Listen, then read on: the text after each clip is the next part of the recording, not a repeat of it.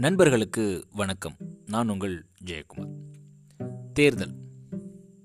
தேர்தல் அப்படின்றது பொதுமக்கள் இல்லைன்னா ஒரு குழுவில் உள்ள மக்கள் எல்லாம் சேர்ந்து அந்த குழுவில் உள்ள ஒரு நபரை தலைவராகவோ இல்லை குறிப்பிட்ட சில பதவிகளுக்கு பொறுப்பாளராக தேர்ந்தெடுக்கப்படக்கூடிய முறைக்கு பேர் தான் தேர்தல்.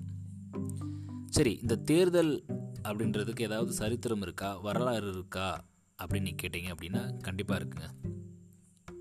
ஆய்வுகள் என்ன சொல்லுது அப்படின்னா தேர்தல் அப்படின்றது பண்டைய கிரேக்கம் அதுக்கப்புறம் பண்டைய ரோமானியர்கள் காலத்தில் அமலுக்கு இருந்ததாக சொல்லப்படுதுங்க. எப்போ எல்லாம் இந்த தேர்தல் முறை பயன்படுத்தப்பட்டது அப்படின்னா புனித ரோமானிய பேரரசை தேர்ந்தெடுக்கிறதுக்கும் போப்பாண்டவரை தேர்ந்தெடுக்கிறதுக்கும் தேர்தல் முறை வழக்கத்தில் இருந்திருக்கதா வரலாறு சொல்லுது.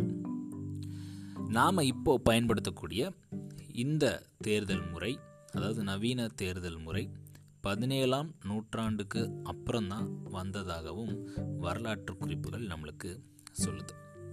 சரி பதினேழாம் நூற்றாண்டுக்கு அப்புறம்தான் தேர்தல் முறையே இருந்ததா?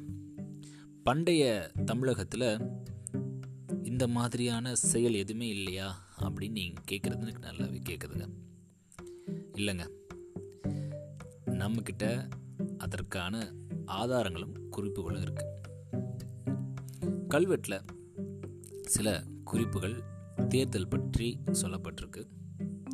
அதை என்னன்னு பார்க்கலாம். நம்மளுடைய பாரத தேசத்தில் தேர்தல் அப்படின்னாலே ஜனநாயக முறை அப்படின்னு தான் எல்லாத்துக்கும் தெரியும். அதைத்தான் நாம் காலம் காலமாக பின்பற்றிட்டு வரோம். இப்படிப்பட்ட இந்த தேர்தல் முறைக்கு நம்மளுடைய தமிழகம் முன்னோடியாக திகழ்ந்திருக்கு அப்படின்னா அதில் ஆச்சரியப்படக்கூடிய விஷயம் எதுவுமே இல்லை.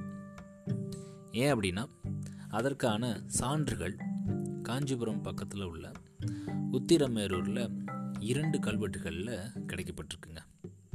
அதில் என்னென்ன இருக்குது அப்படின்னா ஊர் பெருமக்கள் சபை இயங்கி வந்திருக்கிறதாகவும் இந்த சபையில் உளவு கல்வி மராமத்து வேலை கோவில் பணி வாணிபம் இது பற்றி நிர்வாகிக்கும் முறை பற்றியும் சபையில் பல வாரியங்கள் செயல்பட்டதாகவும் குடவோலை முறையில் அங்கத்தினர் தேர்வு செய்யப்பட்டதாகவும் குறிப்புகள் இருக்குது ஆமாம் இதெல்லாம் எந்த காலம் அப்படின்னு கேட்டிங்க அப்படின்னா ஒரு கல்வெட்டு கிபி தொள்ளாயிரத்தி பதினேழுலேயும் இன்னொரு கல்வெட்டு தொள்ளாயிரத்தி பத்தொம்போதுலேயும் கிடைக்கப்பட்டதா சொல்லப்படுது. ஸோ இதெல்லாம் பார்க்குறப்போ நாம் எல்லாத்துக்கும் முன்னோடி அப்படின்னும் இந்த தேர்தல் முறையை நாம் அறிமுகப்படுத்தியிருக்கோம் அப்படின்னும் நம்மளுடைய ஜனநாயக தேர்தல் முறை உண்மையிலே சிறந்த முறை அப்படின்னும் தெரிய வருது.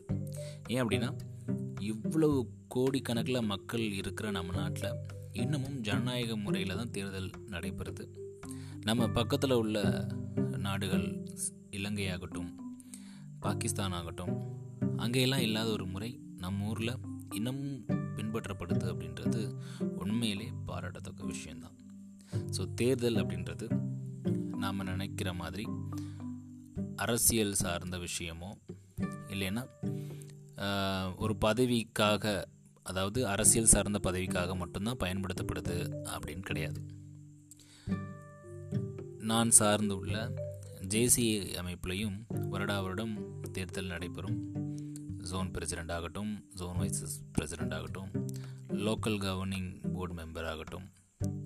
அதுக்கப்புறம் லாம் சொல்லக்கூடிய நம்மளுடைய லோக்கல் ஆர்கனைசேஷன் மெம்பர்ஸை தேர்ந்தெடுக்கக்கூடிய பிரசிடெண்ட் ஆகட்டும். இப்படி எல்லாத்துக்குமே எலெக்ஷன் அப்படின்ற ஒரு ப்ராசஸ் இருக்குது ஸோ நல்ல தலைமை வரணும் அப்படின்னா அதில் ரெண்டு மூணு நபர்கள் போட்டியிடலாம். ஸோ அவங்கள கீழே உள்ள உறுப்பினர்கள் தேர்ந்தெடுப்பாங்க. ஸோ அப்படி தேர்ந்தெடுக்கக்கூடிய ஒரு ஜனநாயகமான முறைக்கு பேர் தான் தேர்தல்.